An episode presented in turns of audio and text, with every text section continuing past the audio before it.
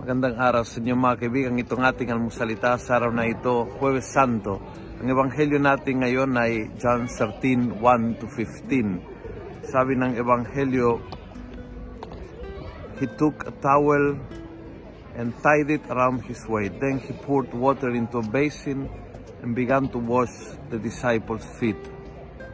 The greatest, uh, at yun actually ang pinaka-miss ko sa Holy Week, yung paghuhugas ng paa. Napaka-powerful na palatandaan. Ito'y palatandaan ng dakilang pagmamahal ng Panginoon sa atin na hindi nagdalawang isip. Itabi ang kanyang sariling kalagayan, katayuan, tanggapin ang kahinaan, karukhaan, kadumihan, yung pagiging marupok ng kanyang mga disipulo. Sa paghuhugas ng paa, symbolically, hinugasan ni Jesus lahat ng dumi ng kanyang mga disipulo. Mga disipulo na kaharap niya ng huling hapunan na tayo, mga disipulo ng Panginoon, magpahangga ngayon.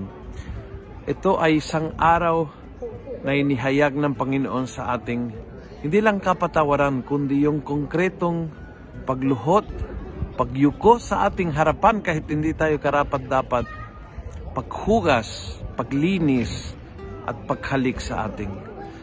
Naway mararamdaman mo kung gaano kang kamahal ng Panginoon na itinabi niya lahat upang lang iparamdam sa iyo na may pag-asa ka pa, na mahal ka pa ng Diyos, na anuman nangyari, ginawa, o kung saan ka man napagsak, ang Diyos ay nasa iyong tabi. Willing na hugasan ka, tulungan ka, bigyan ka ng bagong dignidad. Tanggapin natin ngayong araw na ito, itong dakilang yakap ng Diyos sa atin. At kung nagustuhan mo ang video ito, pass it on. Punuin natin ang good news ang social media at gawin natin viral araw-araw ang salita ng Diyos. God bless.